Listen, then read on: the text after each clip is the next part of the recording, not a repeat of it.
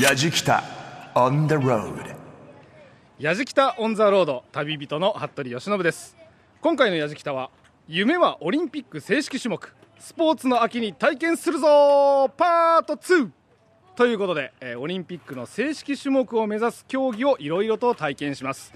えー2020年には東京でオリンピックが開催されることとなり、まあ、オリンピックに対する注目も一層高くなっているということだと思います、えーそんな中正式種目を目指す競技というのが実はたくさんあるんですよね、えーそんな夢はオリンピック正式種目的な競技をいち早く体験しちゃおうという企画のパート2になっています。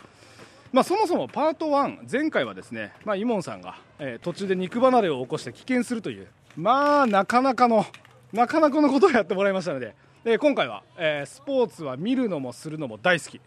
ザ・スポーツマンと自称してます。どんどんハードル上がってますけど大丈夫ですか？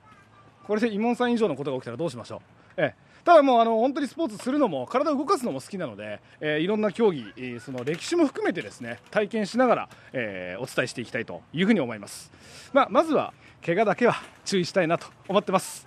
それではやじきたオンザロードスタートです。やじきたオンザロード耳で感じる旅番組ご案内役の松本英子です。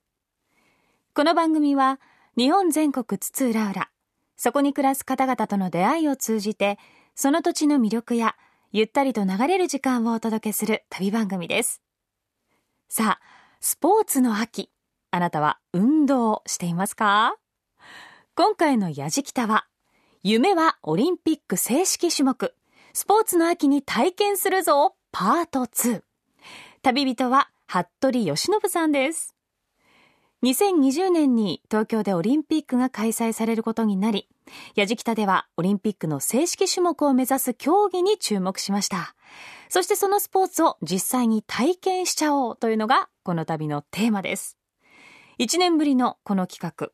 パート1の旅人は伊門宗行さんだったんですがなんと張り切りすぎてスポーツ鬼ごっこで肉離れ。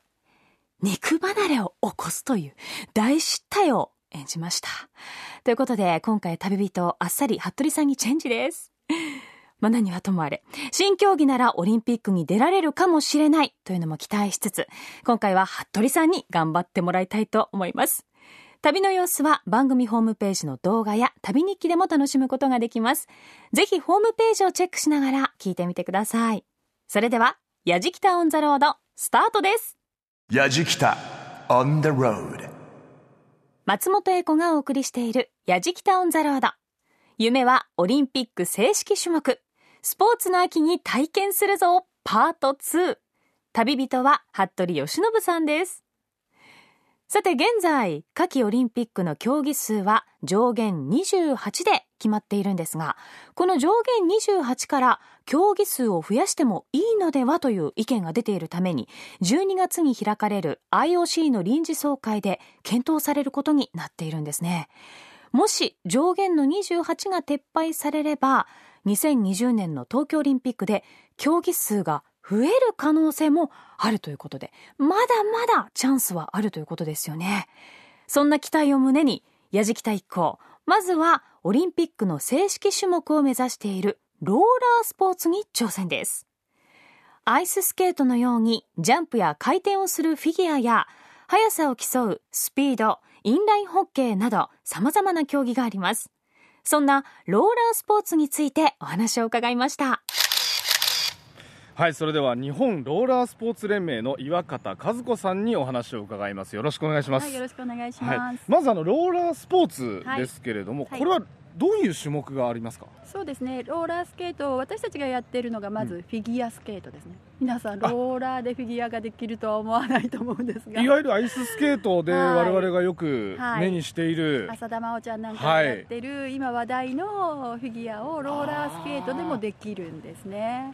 そうなんです。か、はい。それも競技としてあるわけですよね。あります。シングルもありますし、ダンス競技もありますしペア競技もあるので。全く一緒じゃないまですか。一緒ですね、はい。はい。ついこの間みんなで応援したのと同じ競技ですよね。あそうですそうです。えってことは待ってくださいよ、はい。そうするとおーとちょっとアイススケートに寄っちゃいますけども、はい。えっと、スピードスケートみたいなのも。スピードもあります。あはい。ローラースポーツの中にスピードを競うという競技もあると、あります。例えばショートトラックとかスピードでありますね。一緒ですねはい。あれと同じような形であったりまたロードでやることもできますし、うマラソンっていう形でやることもできますしスピードは結構いろいろな種目もありますね、はい。そうするともうあれですね。あの完全にイメージとしてははい。アイススケートと同じ、同じ感じねです、ね、履いてるものがロー。ラそうですね。はい。ースケートであると、そうです、僕らちょっと子供の頃に親しんだのはあのあれですよね、えっ、と足に4つタイヤがついてて。四輪で。四輪で。はい、はいで最近あれですねまたあの縦のインラインでしたっけ？インラインそうですね、はい。種目によってはインラインが主になっているもの。例えばスピードはインラインの方がスピードが出るので今までは四輪だったんですけど、インラインが主流になってますね。でフィギュアで言ったら逆にその四輪とインラインと種目を分けてどちらもトリプルとか飛べますし スピンも回る。ジャンプってことですか、はい、トリプルアクセルも世界の男子は挑戦してますし。はあ、はい。えローラースケートの競技で、えっ、と、ジャンプで回転をする。そういうことです。トリプルアクセル、はいえー何でしたっけ？トリプルルッツ。はいできますね。僕すみません勉強不足なんですけどなんか前向きに飛ぶとか後ろ向きではい。飛ぶとかでなんかこうはい。名前がちょっと違うんですよね、そうですね。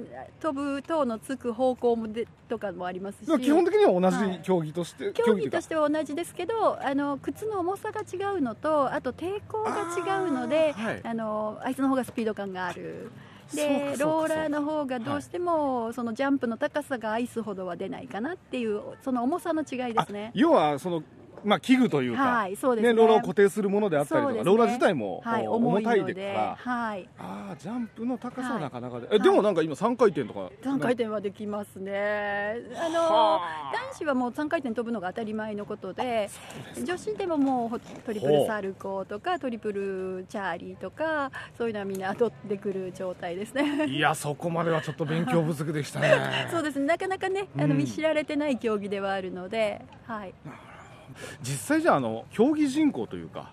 それがね、うん。日本の場合は多くないですね。あ日本の場合は多くそうですね。100切っちゃうかもしれないですね。あそうですか。はい、例えば日本ローラースポーツ連盟。はいとしての活動というのは日本ではどれぐらいあるんですか？そうですね。昭和28年に設立されているので。28年？はい。もうねもう60年？60年。だってあ60周年終わりましたのでね。はい。結構長い活動をしているんですけど、え結構こうやってねローラースポーツ皆さん知らないようにマイナーなスポーツなので。あはーい、実際にはあのローラースケートってオリンピックの公開種目としてバルセロナオリンピックの時にはローラーホッケーが、そうでしたか。はい、出てるんですけどなかなかそこもね遠くなってしまって実際この間2016年ですか、はい。その時の公開種目にローラースピードの方ですね。スピードも候補には上がってたんですけど残念ながら今回外れてしまいましたので、はい。そういう意味ではじゃあその、まあ、団体もちゃんとあり、はい。えー活動を繰り返して、はい。候補になって、はい。公開種目になったりをはい。こうちょっと繰り返している時期が続いていると、そうそうですねはい、早いとこねオリンピック種目のね中に踏み入れられてくれると。今あのあえて伺いたいのがその、はい。何が今一番必要ですかねこのローラースポーツをこう広める発展させるのに。何があったらいいなっていうふうに思います？私たち一番望んでるのは、はこう天候に左右されない競技場ですねちょっと話も出ますけども。いやあのそこ気になってたんですよ、ただ今実はお邪魔してるんですけれども、はい。あの屋外なんですよ。そうです。ここええ。屋外なんですよ、はい。あの私たち逆に体育館借りることもできたりして、はいはいはいもともとフィギュアってすごく繊細な競技なので、ええ。図形を描いたりとかそういうことをするんですが、まあ、ライン取り的なところですよね。そうラインを、ええ。のあの片足でうんうん。2周書いてくるとかそういうことをするんですけどここのリンクではちょっとリンク面が荒すぎちゃってはい。できなかったりするんですね、実際一番いいのは木の床なのでああじゃあもうまさにあの体育館のあれですよね。はい、はい。ええ。で木の床の方がジャンプも飛びやすいですし、はあはそれから戻ってくるっていうのもとても戻りやすいですし、ターンをしやすかったりとか、まあ、実際世界大会へ行ったら競技場は屋内に決まってますので、じゃああのーまあ体験といいますか、はい。えーやらせていただきたいなと思うんですけどあのー 僕実ははい、昔フィギュアスケートやってたんですよ。アイスですか？アイスです。素晴らしい。これ言っちゃいましたこれ。ハードル上げちゃいました素晴らしい。すごいです、ええ。はい。で、えーうまく皆さんに良さを伝えられるかどうかが、はいこの後試されるということで。素晴らしい。すいません今まで黙ってて。いえいえすごいですね。じゃあちょっとこの後、はい。ぜひあの、はい。ご指導いただきながら体験させてもらえたら。お願いします、はい。1953年、昭和28年に設立された日本ローラースポーツ連盟。61年もの歴史があったんですね。知りませんでしたけれども。ローラースケートというとついついあの光源氏を思い出してしまいますけれども、アイススケートと本当に近しい種目なんですね。トリプルアクセルですとか、トリプルルッツ、トリプルサルコーという、ね、そんな単語も出てきましたけれども。さてさて、服部さん。スニーカーからローラースケート靴に履き替えて、いよいよリンクへ。やじきた on the road. オッケー準備できました、はい、ゆっくりそこ階段を気をつけて登ってください。出るかなこれじゃあ先生まず何から始めるか何からやりたい。ですかとりあえず滑りましょうかとりあえず滑りましょうか、はい。久しぶりなのでちょっと流れを、あみてくださいいいですね。大丈夫ですか大丈夫。大丈夫止まれそうですか？止まってみますか？止まるのはどうすればいいですか？えっ、とストッパーで止まりましょうか。あここで大丈夫ですか？はいはいははいえっとまあストップをとストップするためのものではないんですけどね、はいはいあのこういう何か回ってみるとかそういう時に使う先生回ってますよ。はい。ちょっと回らせてくださいよ。塔をついてやってみましょうか。えっと左足の左足の塔での方がいいですか？右足が自由に効くなら右足でぐるっと回ってみましょういやいやいや。いやいや右足が自由に効くなら回ってみましょう。つま先をちょっと浮かしながら浮かしながら回ってみましょうか。あいいですね。いい感じだと思います。はい素晴らしい。なんか回ってるというよりよちよちしてる感じ右足を前に出して右足出しながら左足をスーッと勝手に体が回り。お素晴らしい。素晴らしいですねやばいちょっとハードル上げすぎてよくわかんなくなってきたぞ。すみません。みんな小学生ぐらいですか皆さん？そうですね。小学生で今一番下のクラスの子たちがちょっと練習してます。はい。彼女たちはスピンを今練習してますね。ちょうどいい感じなので。2つの足でやるから2フットスピンというんですけどさっき言った右足を少し前に出したら左足にひねる感じで。あいい感じですね。半回転は回れましたね、はい、半回転いけた、はいもうちょっと勢いつければいいですか？えー、とそしたら気をつけてほしいのは左手止めといてくださいね、左手止めとく。はい、右手だけでいきましょうか。右手だけを振る。はい。ふい。後ろに行かないように。はい。いい感じです。なんかスムーズにくるっといきたいな。行きたいですね。ロボットダンスみたいなやつで左手を止めといて。よいしょ。そうだ。いい感じです。はい。なんかどうなんだろう、はい。掴めてきてるのか掴めてきてないのか、で基本子供たちにはそれは3回転回ってくださいねっていう練習をめっしている。ちゃ回ってますから先生。めっちゃ回っこれがてますよ。一番最初の初心者に教える2フットスピンです。そうですか。初心者ってまあフィギュアの初心者ですね、まあまはいはい。3回転基本回ると資格テストは受かってくるの一で回ちょっと行きたいな。行きたいですね。標ね。ちょっと手支えててもいいですか？あここその方が。はいせーの。え右足前、はい。い、きます。せーの。よいしょほらおどうですか？どうですか？やった 今あの自転車に例えると一応補助輪がある状態で 乗れたよっていう。やじきた。On the road ー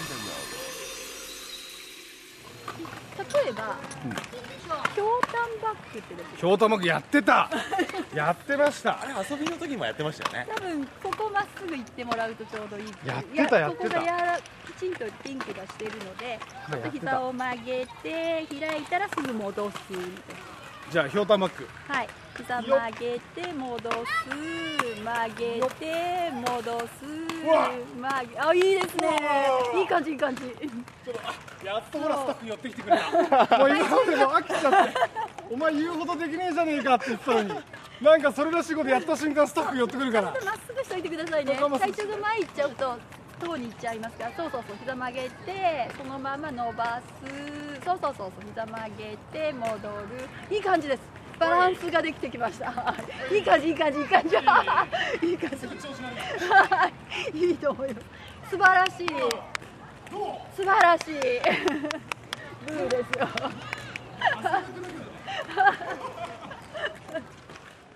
松本英子がお送りしている「やじきた on the road」夢はオリンピック正式種目。スポーツの秋に体験するぞパート2旅人は服部由伸さんです。日本ローラースポーツ連盟の岩方和子さんにお話を伺ってローラースポーツのフィギュアに挑戦した服部さん。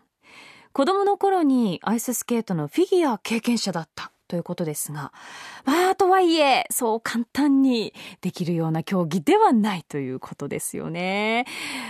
でも、子供のように、見て見てできたよ的な、はしゃいでいる様子が伝わってきて楽しそうでしたよね。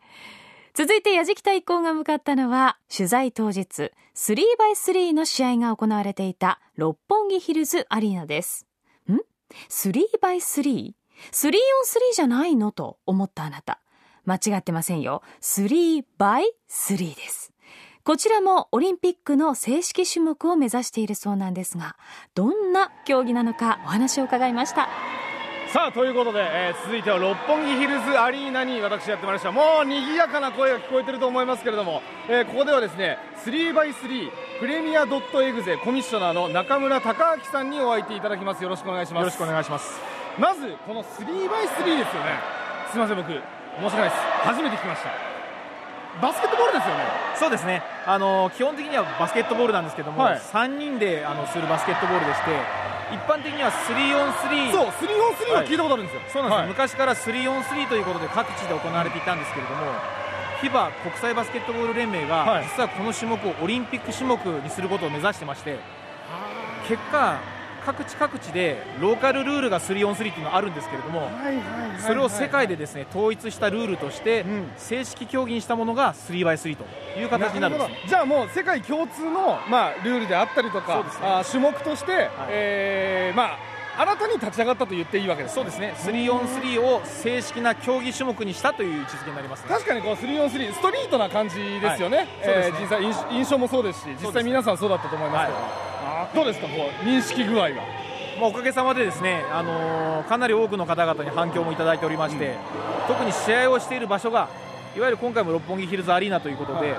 あの週末に遊びに来るところに試合を持っていっているという形になるのでまたこの認知がすごく高まりやすい状況になってますね。それはじゃあある意味その仕掛けてるわけですね、まあそうですね。えーまずじゃあ5人制のバスケと、まあ、その3人制のバスケ。大きな違いっていうのは何がありますか？あの一番大きな違いは3人であって片側のコートだけを使うんですね。ではハーフコートです、ね、ハーフコートですね。だからゴールが1個。ゴールが1個、うん。なので攻めと守りが交互にあるという形になってるんですよ常に攻めている。あ切り替わってまた別の相手のチームがすぐに攻めるっていうことで得点シーンだけがずっと続いてくるという形になるんですよ。そこが大きな違いですね。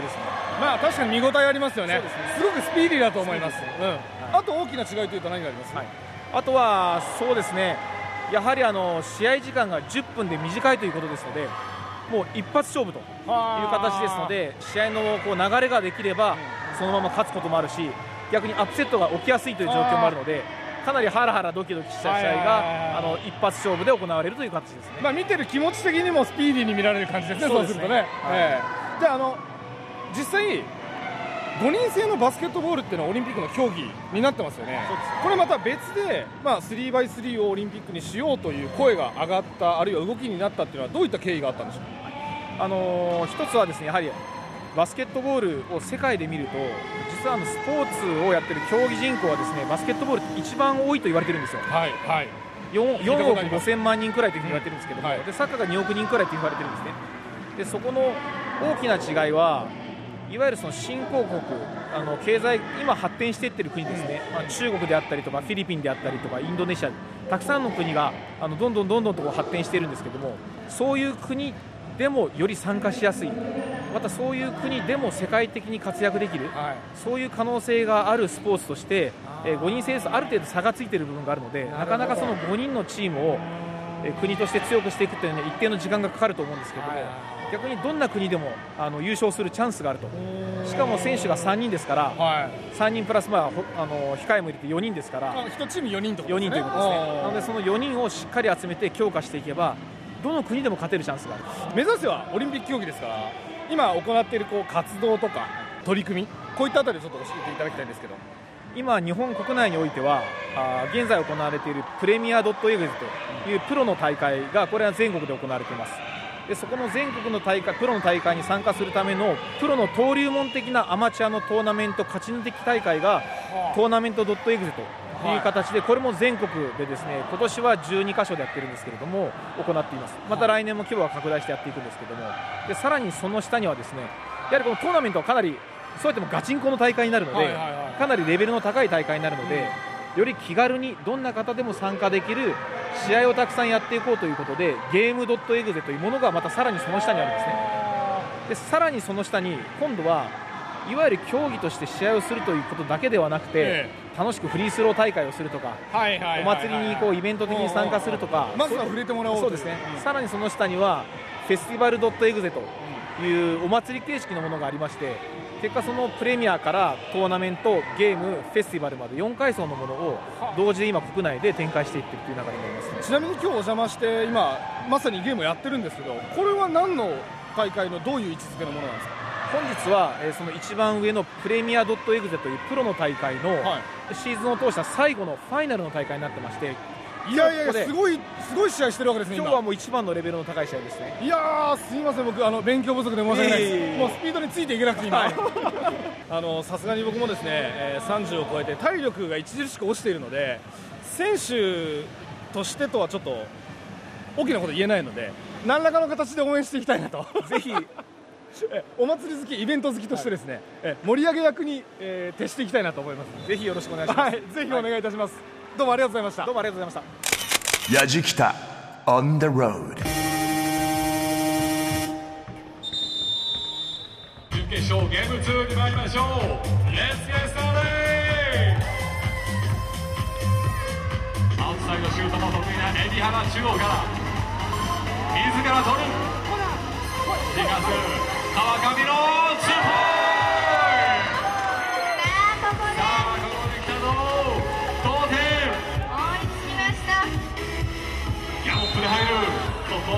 しいディフェンスでファウルさあここどうする？どう攻める？さあ残り海老原30秒ショットクロックは4秒。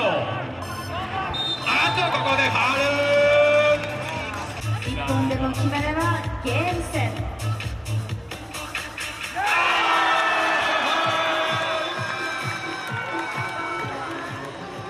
はい、えー、3x3 をですね、えー観戦してまいりました。もう興奮冷めやらぬ状態ですまあまず何よりスピードがすごいですねやっぱり。あのハーフコートでやってるトップの選手たちの攻守の入れ替わり、えー最後の最後までハラハラしました。あのー 3x3 がこれから大きくなってオリンピックの競技になるのを目指すのと同じように、まあ、僕もあのオリンピック出場を目指してるんでと思ってたんですけどあのすみません、日本トップレベルの 3x3 の試合見まして、無理です、選手として参加するなんて、もうもってのほかです、えーぜひ応援として、えー正式競技になって、またオリンピックの会場に見に行きたいなというふうに思ってます。あ最後に一つ大事な感想を言い忘れました、あのチア可愛いですね。ストリートなどで知られている参議制バスケットボール 3on3 を統一ルールにして正式な競技種目にしたのが 3x3 だったんですね。六本木ヒルズアリーナで行われていた 3x3 の試合会場にお邪魔した矢敷田一行。盛り上がってましたね。DJ が音楽を流していたりとか、かっこいいアナウンスが入ったり、本当におしゃれなスポーツという印象ですよね。まだまだ新しい競技のようなので、これからまたさらに注目度が上がりそうです。さて、夢はオリンピック正式種目、スポーツの秋に体験するぞ、パート2。続いては、ちょっと意外なあの競技を体験します。やじきた on the road 松本英子がお送りしている「やじきた on the road」夢はオリンピック正式種目。スポーツの秋に体験するぞパート2旅人は自称スポーツマンの服部義信さんです2020年に東京でオリンピックが開催されることになり、やじきたではオリンピックの正式種目を目指す競技に注目。実際に体験しちゃおうというのが今回の企画です。ローラースポーツのフィギュアを体験して、3x3 を観戦。続いて、やじきた一行がやってきたのは、笹塚にあるビリヤードクラブマルス。ビリヤードと思った方もいらっしゃるかもしれませんが、こちらもオリンピックの正式種目を目指す競技なんです。一体どういうことなのか、詳しくお話を伺いました。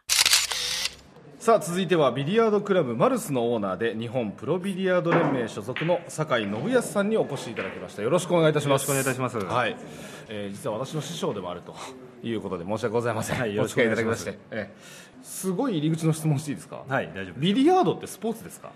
ビリヤードはおそらくスポーツです、おそらく。はい。まあ、昔はその、まあ、ヤクザモンが多かっただとか、賭け玉が横行してたとか、まあ、それは事実であって、まあ、現在でもやってる人はやってるかもしれないです、うん。なんですけど、えーまあ、団体として社団法人の日本ビリヤード協会が、えーまあ、JOC とかで傘下に入れて、一応スポーツとして認めてもらっていると、で皆さんまあビリヤードって言うんですけども、まあ、僕らは旧スポーツプレーヤービリヤードをやる人はあそういうことなんですね。スポーツですね。確かそうです。僕も記憶ではそのオリンピック競技の候補になってるカテゴリーも確か旧スポーツだったと思うんですよね。そうですそうです。そうですよね。なのでビリヤードではなくて旧スポーツプレイですよね。あとあのビリヤードというと、まあ、僕らの勝手な印象ですけれども、えーいわゆるナインボールと言われる、はい。ね、ポケットビリヤードを多分詳しく知らなくてもやったことある人は結構多いと思うんですよね、うんどっかでちょっとやってみたとか、うんだと思うんですけどその旧スポーツと言われるビリヤードの世界には他にも競技がいろいろあるって聞いてるんですけど。そうですね。あのスリークッションっていう、まあ、種目がありまして、はい。テーブルに穴の開いていない、ん。で球も3つしか使わない。うん。白赤黄色。はい。3つを使ってやる競技なんですよね。でスリークッションっていうのはその要するにこう壁というかクッションクッション。はい。ですよね、まあ、3回以上使ってあと残りの2つの球に当てて成功させるっていう競技うん。があります。これが、えーそのスリークッションのジャンルにおいて酒井さんが今あートップにいらっしゃるとそうそうですね、えはい。あともう一つスヌーカーっていうのがありまスヌーカー。はい。僕聞いたことはあります。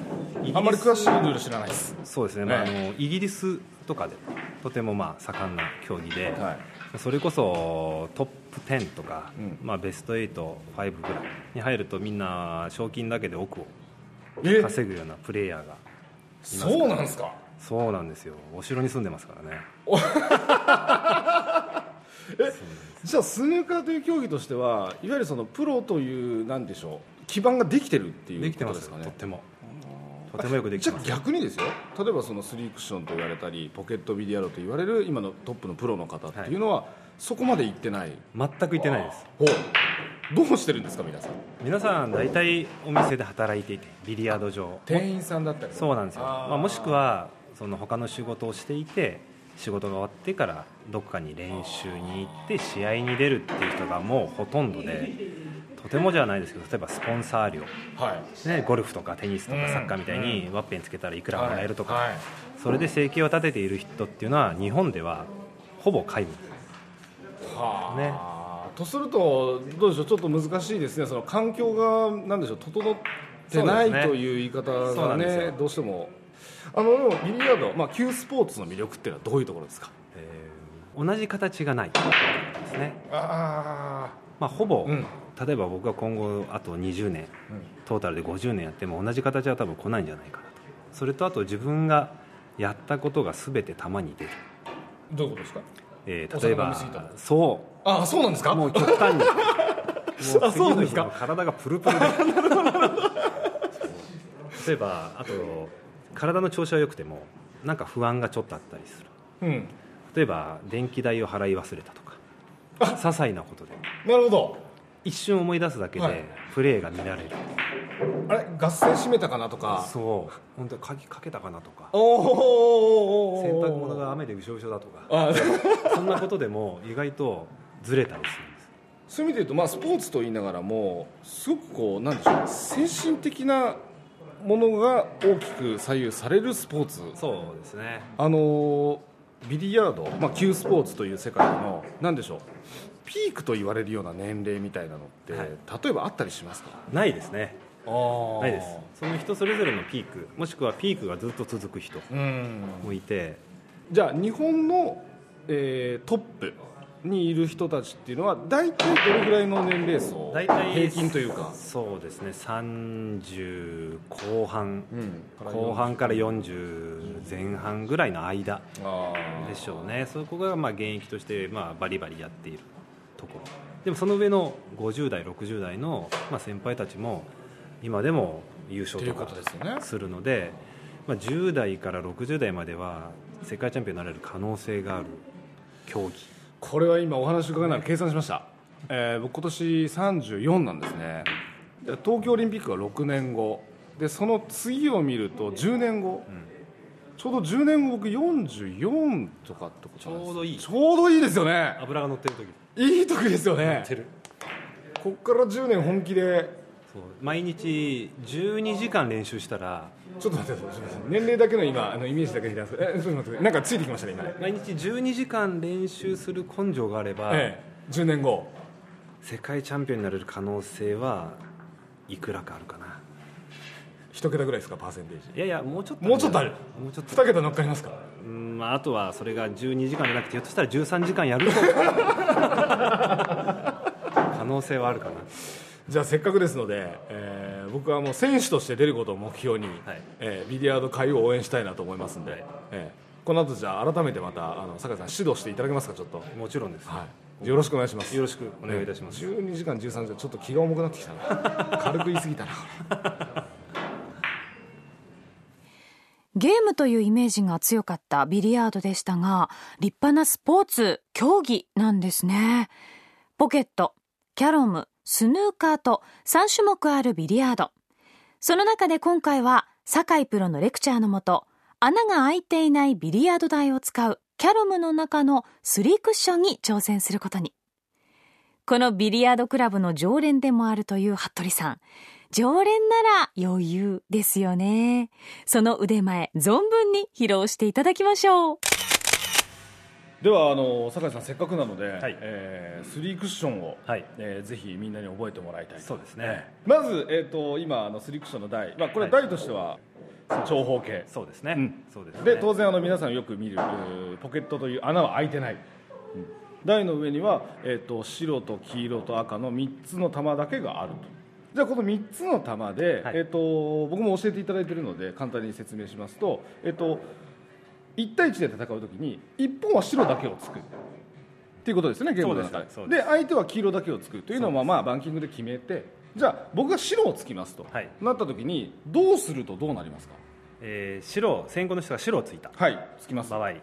えー残り黄色と赤があるわけですよね。黄黄色い玉色い玉ととね。はい。赤い玉、うん。この2つに当てるまでに、えーこのまあ長方形。はいのテーブルの周りにこうクッションと呼ばれるものがあるんですけども、そこに3回以上クッションを入れて、えー残りの黄色と赤の玉に当てると1点がもらえます。はあ外れればゼロってことですね。0点です。ここでポイントなのが3回以上という順番はどういうふうでもいいんですよね、どういうふうでもいいです、だから例えば白をつきます。黄色クッションクッションクッション赤。OK です。これ1点、はい。え赤クッションクッションクッション黄色。OK です。OK ですか？はい。クッションクッションクッション黄色赤。OK です。えクッションクッションクッションクッションクッション黄色赤。大丈夫です。大丈夫。なるほど。これで1点。そうですね、最終的に2つの玉残りの2つの玉に当てるまでに3回以上入れればれば OK1 OK 点。ということは、えー、と白をついて黄色クッションクッション赤まあダメですね。ダメですね。ツークッションってことですね。なるほどなるほど。坂井さんちょっと一回見せてもらってもあいいですよ、はい。何かやりましょう、ええ。なんか適当に配置をしてもらって、そうですね。えやってみましょう。ええっと坂井さんどっちつきますか？白つきえーます、白。白い玉をつきはますね、で白い玉をついて、ええ。黄色い玉に当ててはい。その後クッション1回2回3回使って赤に当てて赤に当てると。じゃああちょっと見せていただきたいと思いはい。やってみますよ。はい先に黄色に行くわけだな。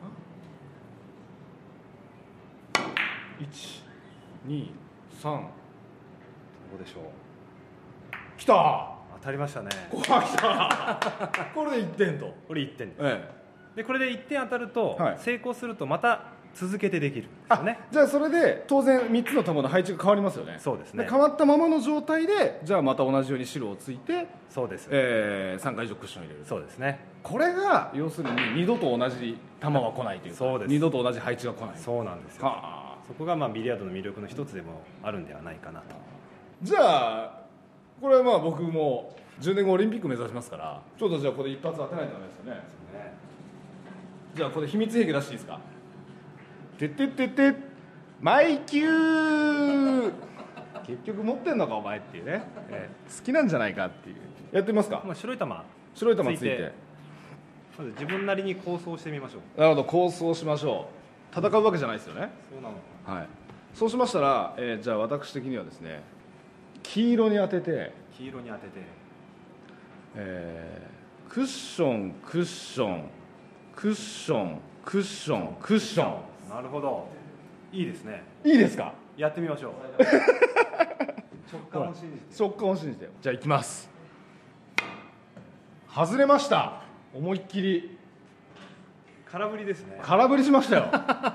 これ酒井さん。はい。オリンピック遠いっす。大丈夫？1日13時間やれば。これからでも間に合う。目つぶって待たれるようになるから。もう一回リベンジ。これはこれで美味しかったなじゃあ今度右からリベンジでいってみましょうか。ええ。よし。いくよ。